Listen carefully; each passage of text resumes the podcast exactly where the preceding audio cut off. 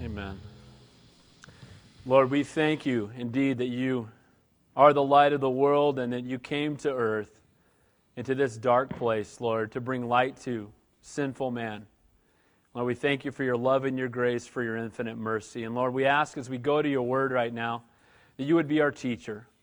I pray, Lord, for any here who do not know you, that even now, Lord, you remove the scales from their eyes, soften their hearts to their need for you.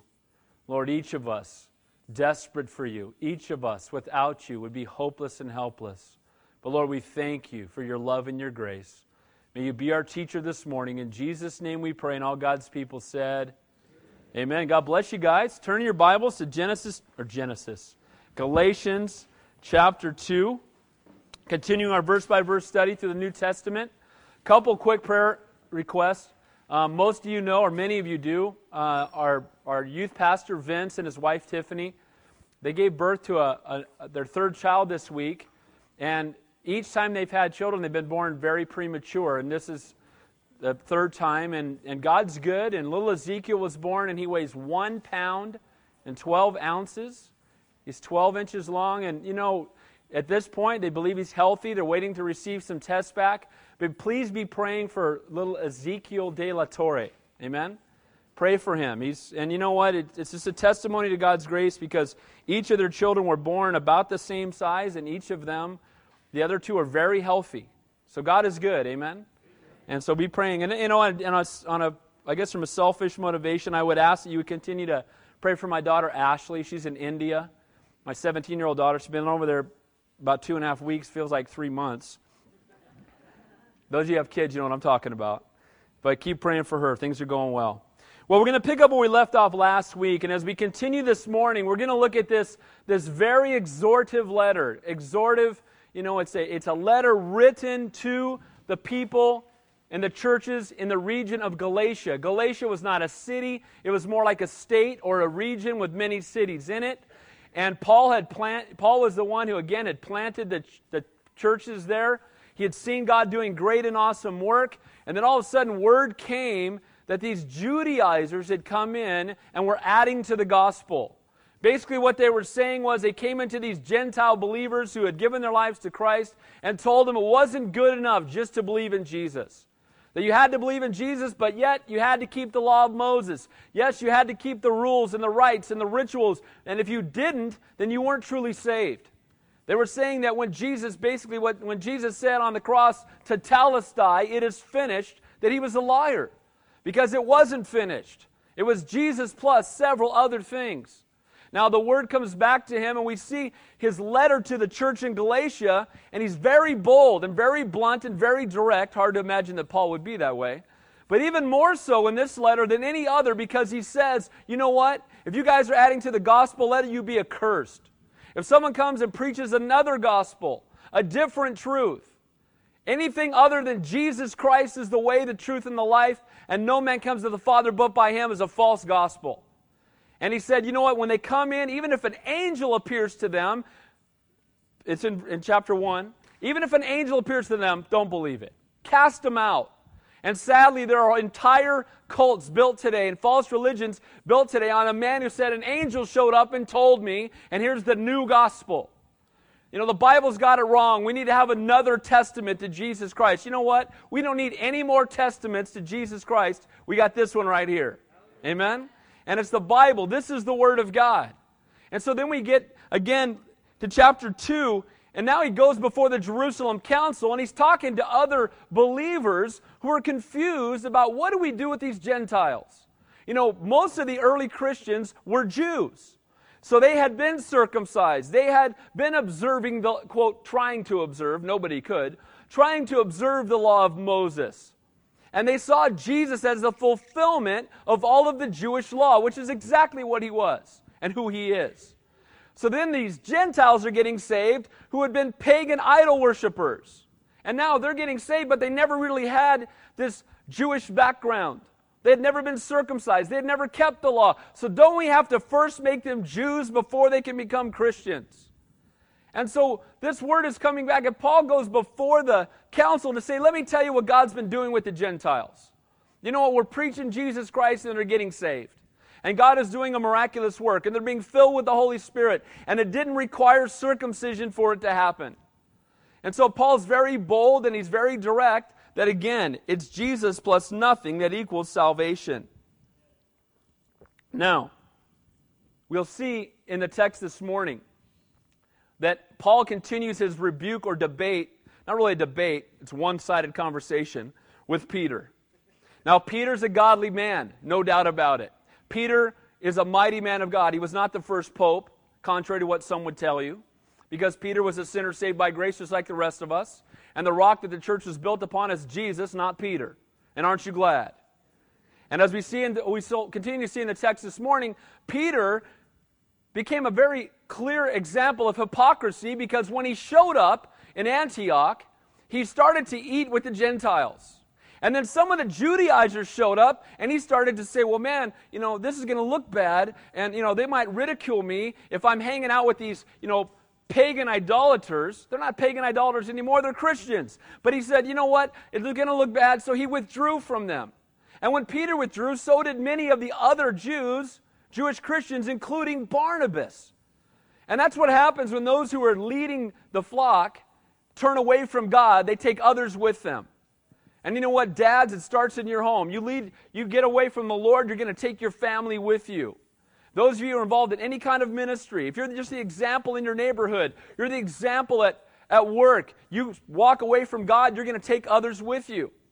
And so Paul here is now having this conversation with Peter, openly rebuking him because openly he had turned away from God. And you know what, you might say, well, that's kind of harsh to say turned away from God. You know what? When you start worrying about what men think more than what God says, that's exactly what you've done. Now, Peter, praise God, we know, repents, gets right with the Lord, praise God for that. But at the same time, praise God for a guy like Paul who loves Peter enough and who loves the people enough to come and address it in a very direct way. And so we're going to pick up, and I'm going to read verses 11 through 14 just to give you the context. But we're going to see that there really is only one way that you and I can be justified. Now, we're going to, again, a word that kind of difficult for some of us. What does it mean to be justified? We'll look at that this morning. And as we get into next week's text, we'll see that we're justified by faith in Christ. And it's by that faith in Christ that we're made righteous, that we're rendered innocent, that we can enter into fellowship with Almighty God, that we die to the person we used to be, that we receive the Holy Spirit into our lives, that we can see God do miraculous works, and we can experience the blessings of God. It's through faith in Christ, not in good works, not in keeping of the law, that we are saved, made righteous, alive to God, given the Holy Spirit, and experience His blessings. And that is the focal point of the text this morning. Because Paul, again, is that now, this is so hard for people. I even talked to the assistant pastors this week. It's so hard for people to grasp the grace of God and then a fruitful walk. Some people say, well, if you preach the grace of God, then people will think, well, I got the grace of God, now I can just live like the world. It doesn't matter how I live, right? I'm going to heaven. I got the get-out-of-hell-free card in my wallet. I can just do whatever I want. And then the other extreme is, well, man, you know, legalism and the law, and man, and when you say you've got to have bear fruit in your walk, then now you're being legalistic. I want you to understand something. You've been saved by grace and nothing you can add to it. You cannot add to your salvation. You can't do anything to make yourself be saved. You can't be good enough, as we'll see this morning. But I want to make it also very clear that the grace of God transforms our lives, and that grace produces righteous fruit. Amen? And so I know sometimes people struggle with that, but I want you to understand more than anything else this morning that you're justified in Him. So now let's take a look here in verse 11 through 14, and then we'll begin in verse 15. Now when Peter had come to Antioch, I withstood him to his face, because he was to be blamed. For before certain men came from James, he would eat with the Gentiles. But when they came, he withdrew and separated himself, fearing those who were of the circumcision, the Jewish Christians. And the rest of the Jews also played the hypocrite with him, so that even Barnabas was carried away with their hypocrisy. Hypocrite means mask wearer, somebody pretending to be something that they're not. Somebody who says one thing but lives another way. They were trusting in Jesus Christ, but here they were fearing men. But when I saw that they were not straightforward about the truth of the gospel, I said to Peter before them all. So he says this to Peter. He's addressing Peter, but he says it before them all. So the rest of the chapter, as we're going to look at this morning, he's addressing Peter, but he's speaking before the entire group. He's speaking this openly before everyone. If you, being a Jew, live in a matter of the Gentiles and not as the Jews, why do you compel the Gentiles to live as Jews? Look, Peter, you know that when we got saved, that we were set free from the law. Peter, you know that when Jesus Christ came into your life, it was no longer about how good you can be, but about His grace and the awesome work upon the cross. Peter, you know that you could never do it. You could never be good enough. You're a Jew. You grew up with the law, and you could never fulfill it. Now why do you place that same burden on the Gentiles when you yourself couldn't do it? Why do we place burdens on others when you and I both know that we cannot be good enough? Amen? How many of you don't struggle with sin anymore? Raise your hand. You put your hand up, you're prideful and you're lying. Amen? The point is that we are all sinners in desperate need of a Savior, and we all struggle in our walk because we carry the stinking flesh around. Amen? And that's why we're going to see in the text today so clearly how we must die to the person we used to be. It can be no longer me, but Christ living in me. And that's the point he's going to make is, look, you couldn't do it, Peter. Why are you putting a burden on others that you can't do yourself?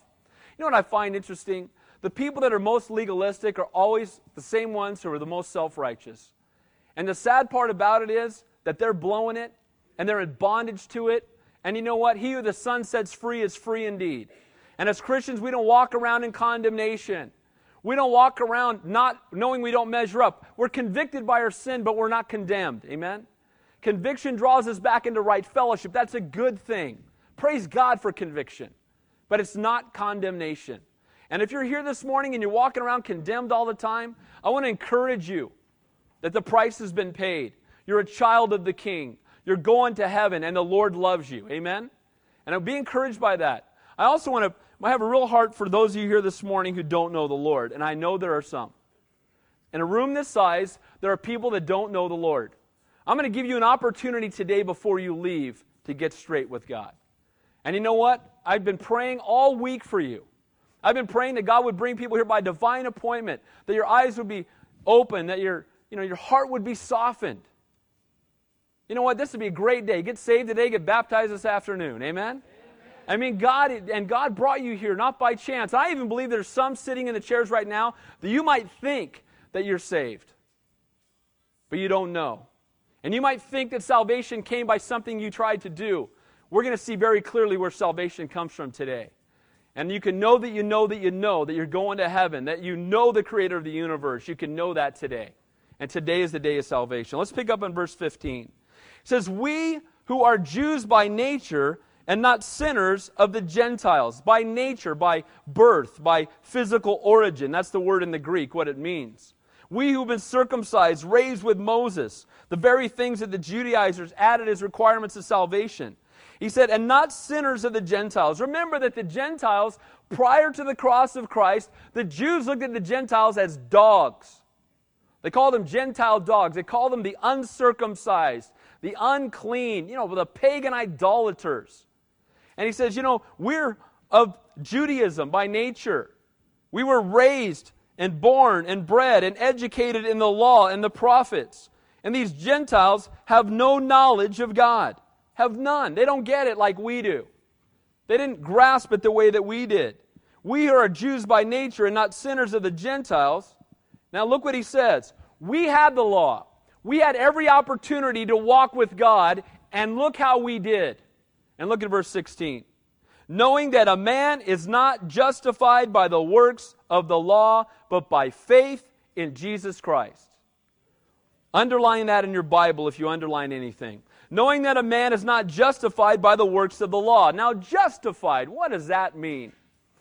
When I was a youth pastor, I used to say justified.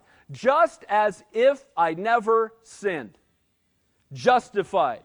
The word justified in the original language means declared righteous or rendered innocent. So how are you and I rendered innocent? How are you and I declared righteous? We've all sinned. I'd hate to know how many. I'm glad there's no tote board with my sins on it. How about you? I'd hate to see what that number is. I don't want to know. Amen? But praise God, I've been however big that number is, I've been rendered righteous. I've been made holy. I'm in right standing before Almighty God. Now, how did that happen? How am I justified? How is it that it's just as if I've never sinned? How is that even possible? Now, here's the thing, guys. No matter how many good works we do, it cannot wipe out the sin that we've committed. It cannot.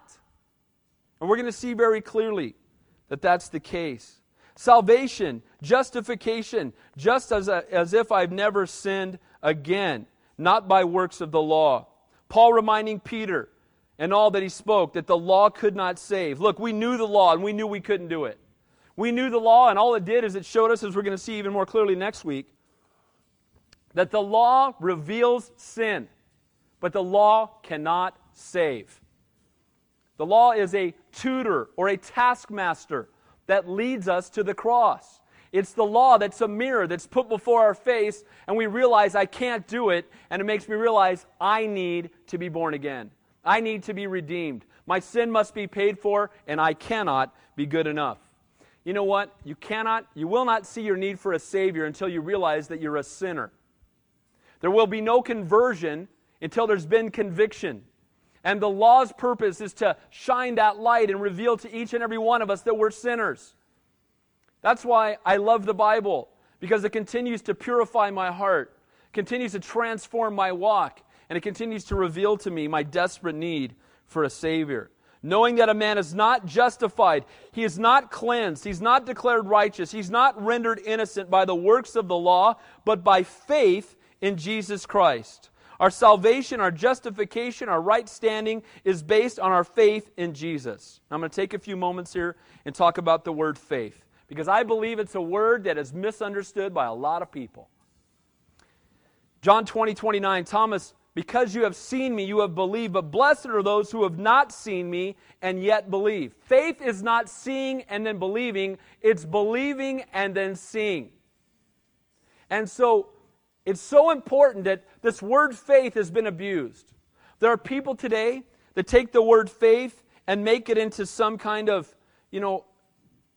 command that God must obey. If you just have faith, you can command God and tell Him what you want, and He has to do it.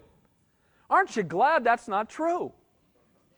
Aren't you glad? And it's so sad, because faith is not us commanding God, but it's God transforming us. Faith is not us somehow having this, you got to have more faith, you just got it, right? No, that's not it at all. Some describe faith as a movable force that originates with man, that causes God to heed its every command. And if you just will for something hard enough, God will have to give it to you. And this is nothing short of blasphemy. Then there's the intellectual who says that faith is for the uneducated dimwits who believe in God in spite of the evidence to the contrary. You idiots, you believe in God. Have you seen Him? Have you seen Him? Where is He? Bring Him down here. It's a scientific fact that we all came from a big bang and an amoeba. That's the stupidest statement I ever heard in my life. I mean, think about that. It takes way more faith to believe that than to believe in the Word of God. Amen? And yet there are the intellectuals that say that it's just superstition when we call it faith. I want you to know something. True faith is not blind optimism or a manufactured hope-so feeling. It is certainly not a belief in something in spite of the evidence, because that would be superstition. True biblical faith is confident obedience to God's Word in spite of our circumstances. It's trusting in God completely. It's belief. That's what faith is. Now, it's described in Hebrews 11, a description of faith. It says that faith is the substance of things hoped for, the evidence of things not seen. What does that mean? It's the substance of things hoped for, the evidence of things not seen. In the literal language, the word substance means to stand under or to support. Faith to the Christian is what a foundation is to a house. This substance gives us confidence and assurance that what God has promised will happen. And the evidence means conviction, the inward conviction that what God has promised He will perform. So it could be said this way. Faith is the confidence of things hoped for, the conviction of things not seen. Here's what I want you to understand. Faith produces an action. True faith produces an action. You know, I've met many people, I've talked to some of you even in the past few weeks, say statements like, well, I've always believed in God. No, you haven't. No, you haven't. And if that same always believing in God is the faith that you're trusting in for salvation, you need to really come to know God. And I want to say this too, that I think we get a misunderstanding of what faith really is. It's not simply just believing in our heart, but it's a belief that changes the way I live. That's faith. Faith operates this way. God speaks, we hear His word, we trust His word, we act upon it no matter what the circumstances are or the consequences might be. The circumstances may seem impossible, the consequences may be frightening or even unknown, but we obey God's word just the same. That's faith. That's what faith is. It says also in Hebrews, by faith we understand. Faith enables us to understand what God does, to see what others cannot see. J. Oswald Sanders said this, faith enables the believing soul to treat the future as the present and the invisible as seen. When you have faith in God, you're no longer caught up in the temporary stuff because you're focused on the eternal. And you get just a different view of everything in life. You trust that God is in control. Now, how do you make your faith grow? You might be sitting here and say, man, I want faith like that. How do you make your faith grow? Now, I'm certainly no spiritual giant by any stretch. Ask my wife, she'll tell you. But let me say this. I've had people ask me, you know, I want to have faith like you have faith. And you know what I always tell them? You can. Romans 10:17 says, faith comes by hearing and hearing by the Word of God. You want your faith to grow? Spend more time in God's Word. Amen? Well, it's not, well, I need to tarry. I need to conjure it up. I need to concentrate more. You need to read your Bible. Amen? You want your faith to grow, spend time in God's Word. It says in Hebrews also, last verse, then we'll move on in our text, but without faith, it is impossible to please God. For he who comes to God must believe that He is, and that He is the rewarder of those who diligently seek Him. And as you go through that hall of faith, let me encourage you when you get home, read Hebrews 11. By faith, Abraham offered a more excellent sacrifice. By faith, Enoch was taken away and did not see death. By faith, Noah, with godly fear, built an ark. Now that's radical. If you've ever thought about that, imagine building a boat that took you 120 years to build when it had never rained before. That'd be like God showing up to you today and saying, I'm going to drop fire out of the sky. And I want you to build a big protective metal shield the size of 4 football fields. And I want you to do it all by yourself.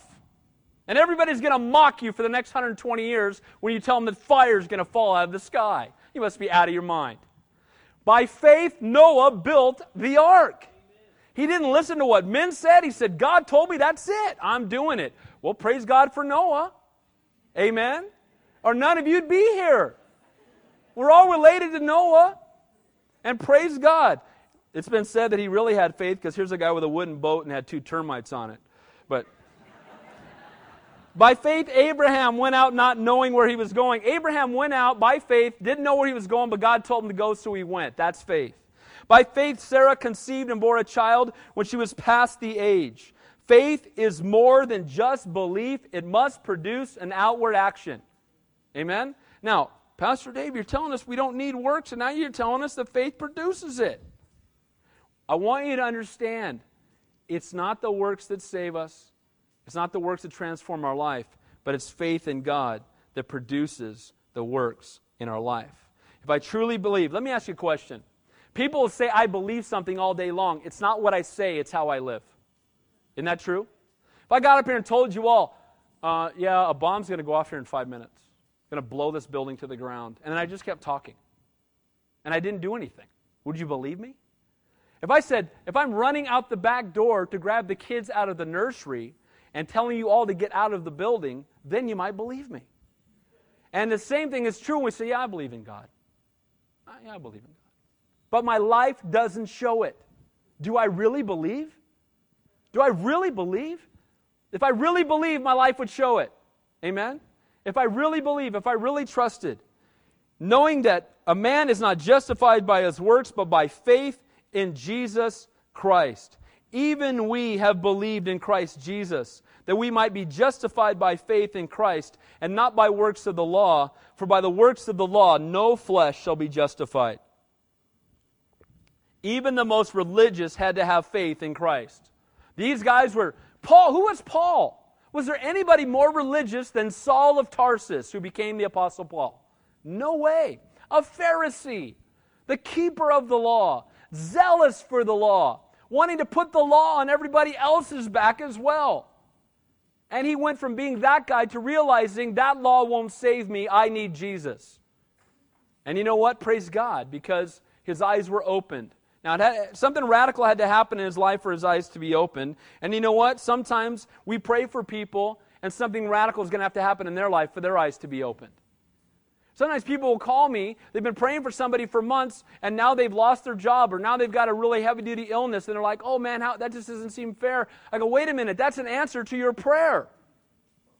You were praying, Lord, do whatever it takes. God's doing whatever it takes. Praise God.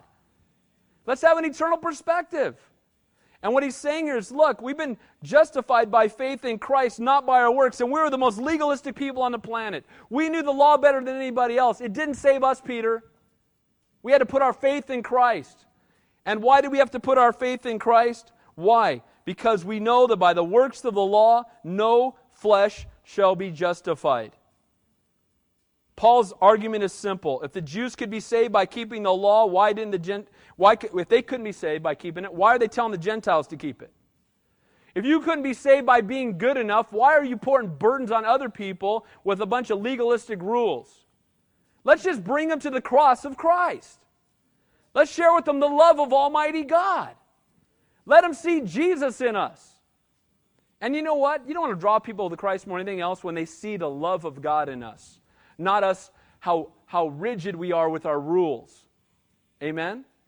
Now I know this is contrary to what some of you think. Well, the more righteous you are, and the more religious you are, and the more faithful you are, the more rigid you are. I don't think so. Now, can I say this? I don't go to movies filled with language. But you know what? I don't go not because I'm legalistic about it. Here's why I don't go. Because I love God so much that it breaks my heart when they curse His name and I can't take it. So it's not me being legalistic. It's not me keeping a bunch of rules so that maybe I'll be pleasing to God. And if I just don't do this and I don't do that and I keep myself from this and I keep myself from that, then I'll be pleasing to God. No, it's because I'm so in love with God, I don't want to do it. Do you see the difference? Too often people are walking around, well, if you really love God, you got to do this. And whoa. Fall in love with the Lord.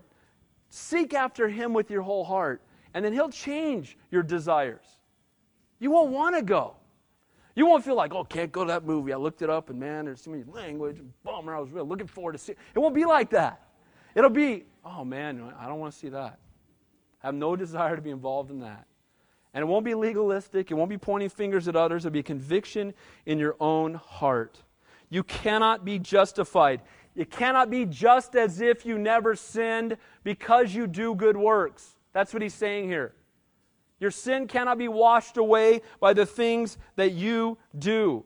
It's by grace, through faith in the finished work of Jesus on the cross, that you are declared righteous. We cannot ever be good enough. I know I'm repeating this, but let me tell you why. I talk to so many of you guys who walk around condemned as Christians. I talk to so many of you who say, man, I think I've committed the unforgivable sin. God's never going to take me back. I've blown it. And I say, praise God, you're convicted. But the Lord, that's a sign that you belong to the Lord. And praise God for that. But we should not walk around condemned. We should realize we've been justified.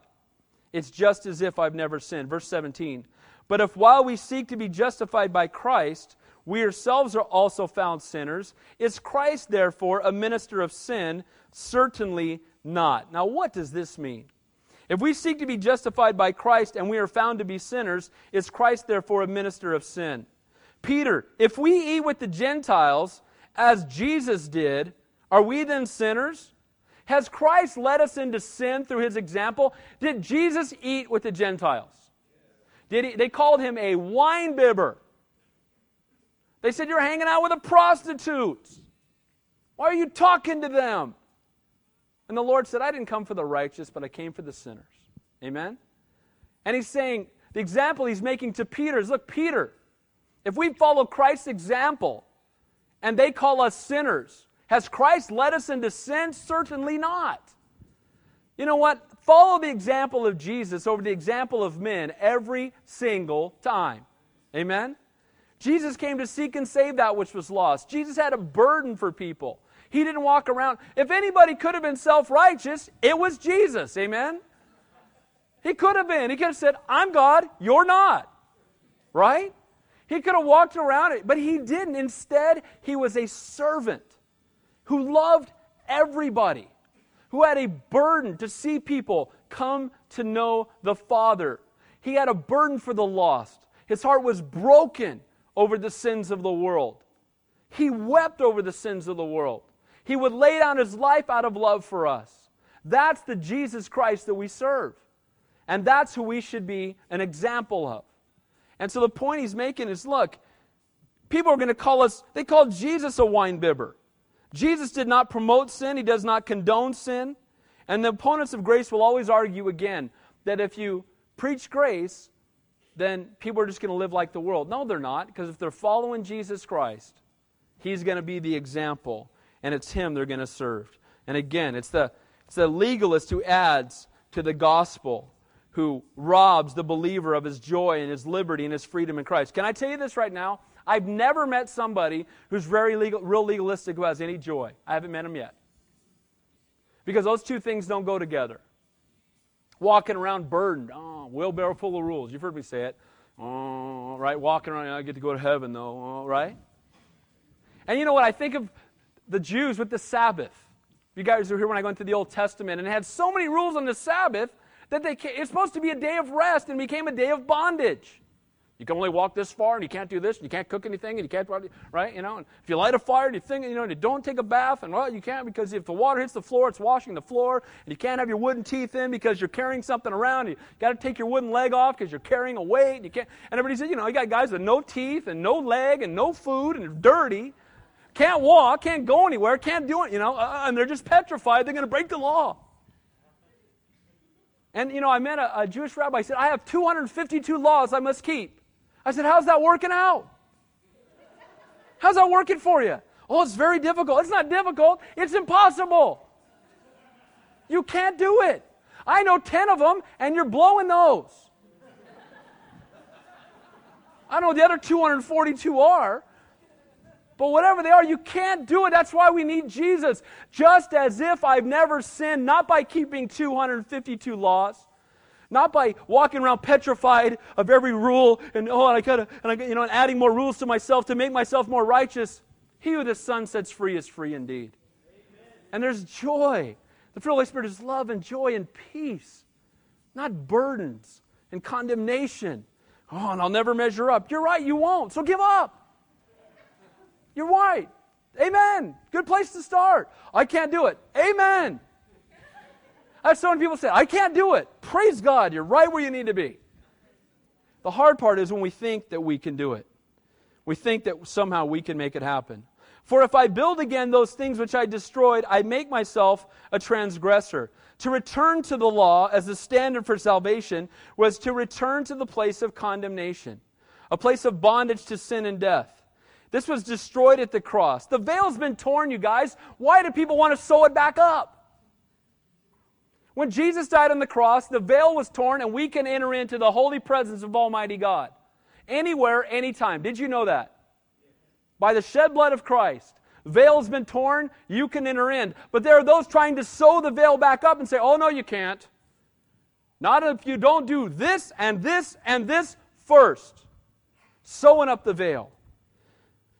When man adds barriers, rules, and rites and rituals to the simplicity of the gospel, he no longer enjoys the freedom of God's grace. Life's a life of joyless condemnation as he will always fall short. Again, he who the Son sets free is free indeed. Can I? Can I encourage you? Don't add, and it blows my mind where people get some of this stuff. People call me up, you're not supposed to spend any money on Sundays. Really? Where'd you get that? Well, God showed me. Where is that? Well, you're not supposed to buy. What are you talking about, man? You're killing me. And this is the kind of stuff, I get stuff like this all the time.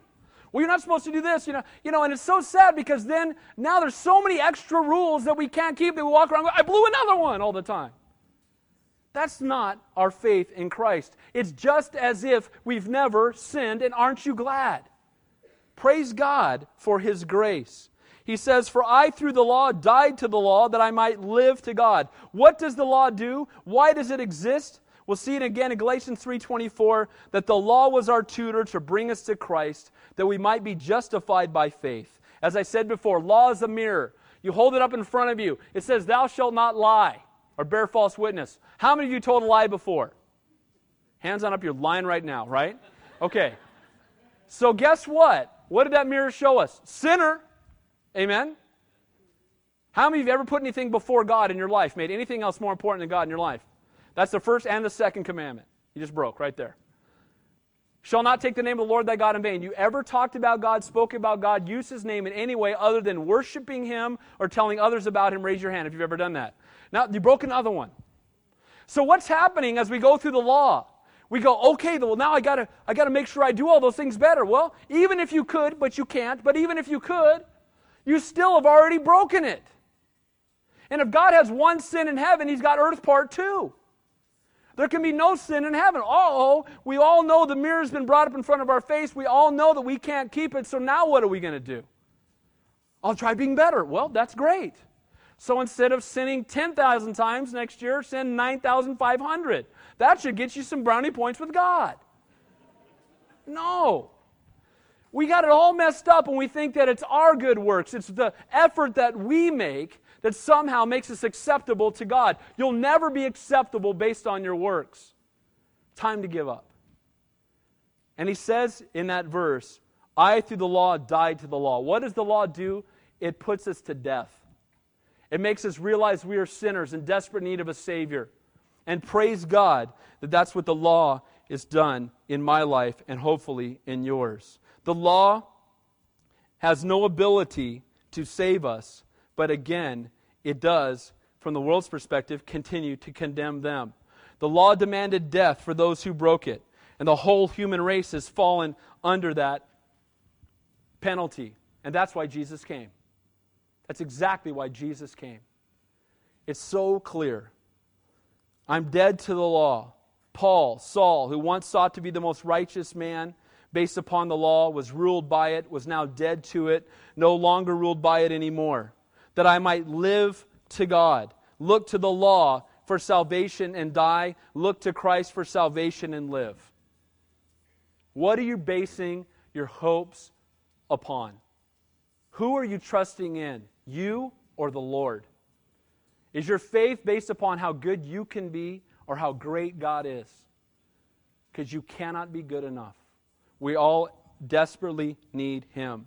Alive to the law, dead to Christ. Alive to Christ and dead to the law. And the law does remain. Now, some people struggle. They'll come up and say, Pastor Dave, so you're saying that the Old Testament's no good anymore. And that's not what I'm saying at all.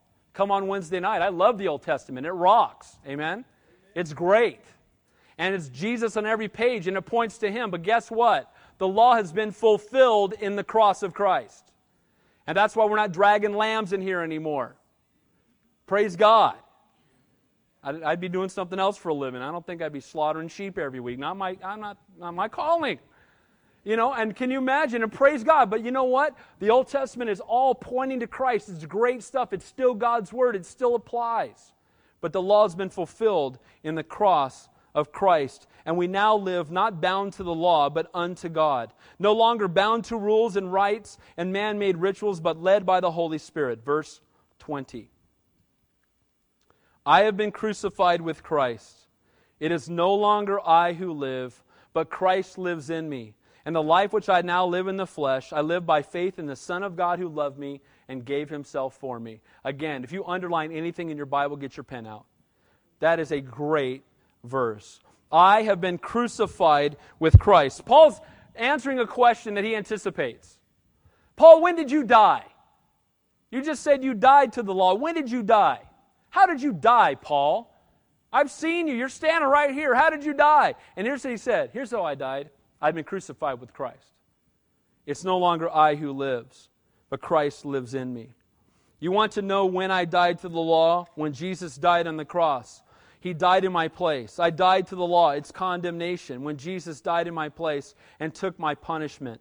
When Jesus died on the cross, the Bible says you died with Him. When He rose, you rose with Him. Now look at the next part. It says, no longer I who live. I'll tell you what, that's a great thing.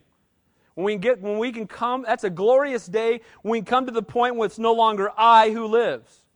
When my life is no longer centered around my three favorite people. Me, myself, and I. It's no longer I who live. It's interesting that I is the center letter of sin. No longer I, no longer my flesh calling the shots, leading the way. It's no longer about me anymore. It's about Him. How do you know you're truly a Christian? It's about Him. It's not about you anymore. Your life revolves around Him. He doesn't revolve around you.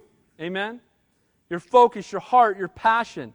No longer I who live, but Christ lives in me. So incredible. It says, if any man be in Christ, he is a new creation. Old things have passed away, and all things have become new. And does it blow your mind that Almighty God dwells within you? How great is that? How awesome is that? I got a down payment on heaven, and the person of the Holy Spirit living inside of me. It's no longer I who live. It's no longer I who rule in my life. It's no longer I who directs my daily life. It's Almighty God living inside of me, who comforts me, strengthens me, and directs my every single step. Greatest miracle of all is the inward transformation of someone from death into life. Everybody here in this room is either dead in sin or alive in Christ. And there's nothing in between. There are not multiple choice places to be.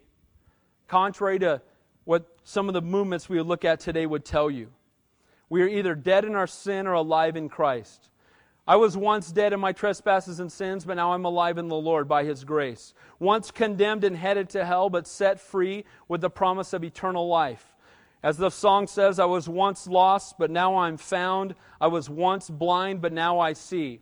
I was once in bondage to my sin nature, and now I'm indwelt by the Spirit of the living God. No longer condemned by the law, but justified by faith. Those are the choices, you guys. Condemned by the law or justified by faith.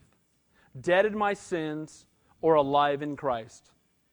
And every one of us is in one of those two camps. Either you're on the throne or God's on the throne. Either He's ruling and reigning in your life or you're ruling and reigning in your life.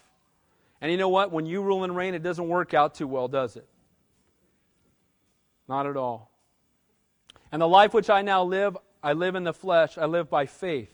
It's more than just saving faith that changes my eternal destination. It's transforming faith that impacts my daily walk. Christianity is making Him, as you've heard me say many times, more than Savior. He must be Lord. Wait a minute, Pastor Dave, you're getting legalistic again.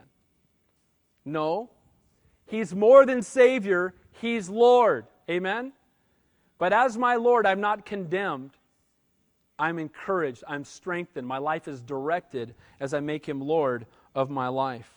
It's by grace through faith that we have been saved, and it's by grace through faith that I now live, and you now live your daily walk if you know the Lord, living lives set apart unto God. It's only when I've died with Him that I can live for Him. It's only when I've died with Him that I can live for Him. Here's the great thing, you guys, we're about to close. We got to the baptism today. What is baptism? It is a picture of the death, burial, and resurrection of Jesus Christ. It's a picture that I died to the person I used to be, and I am now a new creation in Him. Baptism does not save us, but baptism is a public confession that I've given my life to Jesus Christ. Do you need to be baptized to be saved? The answer is no. Should you be baptized? Absolutely. Why? It's an act of obedience. It's an outward statement of an inward change. Again, it's only when I've died with Him that I can live for Him. He says there, faith in the Son of God who loved me. In the Son of God. Faith is only as good as its object. I don't care how strong your faith is. If you put it in the wrong thing, it's no good. Amen? I had a friend who used to put faith in his Pinto to get over the hill. We pushed that thing a lot of times. Anybody know what a Pinto is? That was wrong car. Wrong. The object of our faith. Our faith can only be as strong as the object. It's not in ourselves, our abilities to do good works. It's not in another man or woman. It's not in a created being or a statue or a wood of stone, or wood or stone. Our faith is in the Son of the living God. God made manifest in the flesh, the Alpha and the Omega, the King of Kings, the Lord of Lords, the one and only true and living God, the Lamb of God who takes away the sins of the world. That's who we place our faith in. Nothing less and no one else. Amen? Our faith is in Christ. And I love this part, who loved me. I'll give you one guess what that word love is in the Greek. What do you think? It's agape. And if those of you might be new, agape means a selfless love. A love that loves someone outside of himself more than himself. He loved you. He loved me before the foundation of the world. Think about that. He loved me prior to me loving him. He loved me while we were yet sinners. He loved us while we were sinners. You know what blows me away? God knows every wicked, vile thing I've ever done, every wicked, vile thought you've ever had, and He loves you anyway. Isn't God great? We think we got to clean ourselves up to be acceptable to God. You can't clean yourself up to be acceptable to God. That's why Jesus came. Amen? It's only through Christ that we can be saved. How much does He love us? Well, what I said about faith is true about love. It always produces an action. What did Jesus do? He died in your place. How much does He love you? He'd rather die than live without you. Greater love has no man than this, that He laid down His life for a friend. He did it. He died because He loves you so much. Last verse. I do not set aside the grace of God, for if righteousness comes through the law, then Christ died in vain. Paul concludes his public confrontation of Peter with this strong statement for these Judaizers and other Christians who would try to require of themselves anything else above the cross of Christ. He tells them, look, if you could be good enough, then Jesus didn't have to die. If you could be good enough, then why did He have to go to the cross? You guys remember when Jesus was in the Garden of Gethsemane, He asked a question and when He prayed. Father, there's another way. Let this cup pass from me. Another way for what? Another way for the sins of mankind to be paid for. And what happened? There was no other way. There is no other way. There is no other hope. Amen? That's why Jesus had to die the most heinous, violent death ever. And then suffer in the greatest way when the sin of all mankind, every sin you and I have ever committed, every sin of every man, woman, and child who's ever been born, all placed upon Him, and He was separated from the Father. That had to happen. Because if there had been any other way, then Jesus would not have had to die upon the cross. If redemption could come any other way, then the cross of Christ is in vain. You know, I'm going to close with this illustration, and then and be praying for those here who don't know the Lord. But let me say this. I was up visiting some relatives many years ago. I barely knew them. My grandparents called and said, your great-great-uncle, twice removed on your cousin's side, lives up there. You need to go see him. Okay. It made Grandma happy. So we drove over there, my wife and I. We didn't have any kids yet. We get to their house, and they had the whole family there, and it was a very nice dinner. And they began to tell me about a guy next door who had died and how they were longing to see him. They were looking forward to seeing him in heaven one day. I said, oh, he was born again? They said, born again? What are you talking about? I said, well, he was a Christian. Well, he was a good man. He was a good man. How many times a day does a good man sin? That was the question I asked him. My wife was like, oh, no. No. How many times a day does a good man sin? Well, he made cookies for people in the neighborhood, and he mowed people's lawns, and that's great. That's wonderful. Nothing wrong with baking cookies for people in the neighborhood, but don't base your eternal security on it. Amen? And sadly, I said, what if he only sinned 3 times a day? I've never met the guy that only sins 3 times a day, but let's say he did. That's 1,000 times a year. How old was he? 87, that's 87,000 sins if he's the best guy I ever met. You stand before a judge with 87,000 crimes, what happens to you? You can't be good enough. It's by grace we've been saved, just as if I've never sinned, not by baking cookies, not by mowing the lawn, not by giving to charity, and not even by coming to church, not even by reading your Bible, not even by praying. We should do those things, but can we be saved through those things alone? Absolutely not. We must place our faith in Jesus Christ alone. No other way to heaven, no other path into salvation. It's the cross alone. It's not the cross plus your first communion. It's not the cross plus baptism. It's not the cross plus 4 hours a week of knocking on doors. It's not the cross plus no eating of meat. It's not the cross and not wearing makeup. It's not the cross and not going to dances and movies. These are things I grew up with. Legalistic church. It's the cross of Christ alone. And aren't you glad? So, I want to share with all of you who are here. If you're here today, you're here by divine appointment. If you already know the Lord, praise God. May you be encouraged. May you not walk around condemned, but may you live a life that bears fruit unto the Lord. May you fall more in love with Him and then walk in obedience to the conviction that He brings in your life. But if you're here today and you don't know Jesus Christ, before the foundation of the world, He planned for you to be here today and for this to be the message that would be taught. God loves you enough to do it for even if it's just one of you here. The Bible says today is the day of salvation. So how can I be saved? How can it be just as if I've never sinned? It's not just believing that there is a God. It's not just believing that Jesus died on the cross, but it's putting your faith in Him. It's saying, Lord, I give my life to You. I invite You to rule and reign in my life. I ask You to forgive me for my sin, to fill me with Your Spirit, to walk with me from this day forward, to adopt me into Your family. That's salvation. It's when we take Him into our lives that we can take His name being Christian. So it must come first with confession. It starts here. Do you know that you're a sinner? If you know you're a sinner, praise God. If you don't know, we can make it real clear for you pretty quick. You're a sinner. Amen? Now that you know you're a sinner, that means you need a Savior. And guess what? Buddha did not hang on the cross for you. Joseph Smith did not raise from the dead. Mary Baker Eddy and Charles Taze Russell and every other cult leader out there, none of them paid the price for you, and none of them can justify you. Only faith in the one who suffered and died and then rose from the dead can do that. So what we're going to do now, the worship team is going to come on up. I want to pray with those of you who are here. If you want to know for sure that you're going to heaven, you can know right now. And today is the day of salvation. Don't put it off till tomorrow. Well, I have to give up this. I have to give up that. No, just come to the Lord. Amen? You don't have to give up. Just give up completely and say, Lord, I need You. It's a great place to be. Let's pray. Heavenly Father, we thank You and we praise You, Lord, for Your love and Your grace. And I do pray, Lord, if there's even one person here that doesn't know You, they would not walk out of here without the assurity of salvation.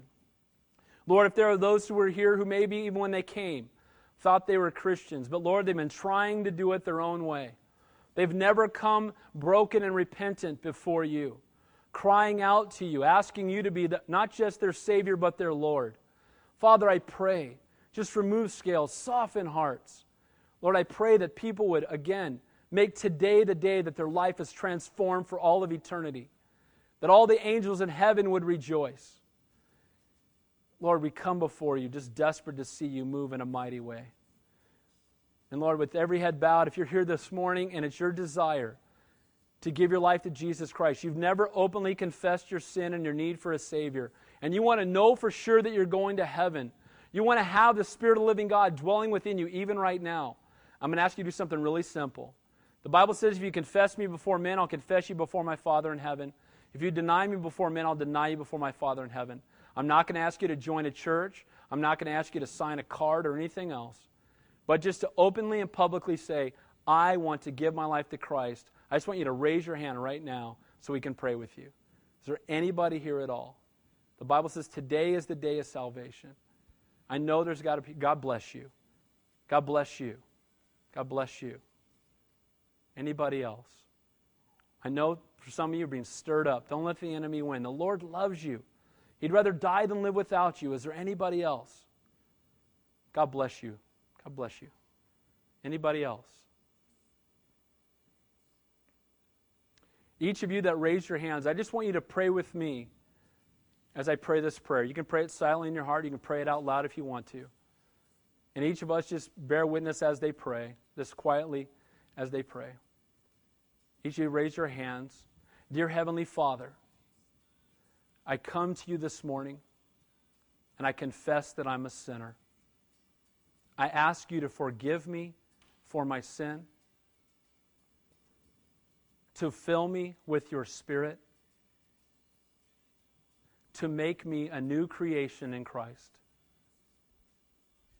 I believe that Jesus Christ is God, that He died on the cross, that He paid for my sin, and He rose from the dead.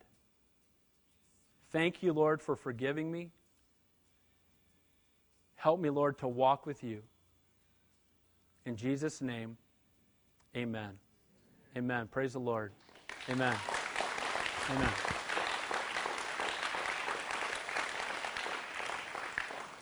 As we get ready to close in a worship song, I also want to encourage, if not exhort you, if you've not been baptized, not legalism, not works, but pray about making that public confession today. Amen? He hung on a cross for us. Can't we go into the ocean for Him? Amen? Amen. Amen. All right. Let's all stand and close the worship song.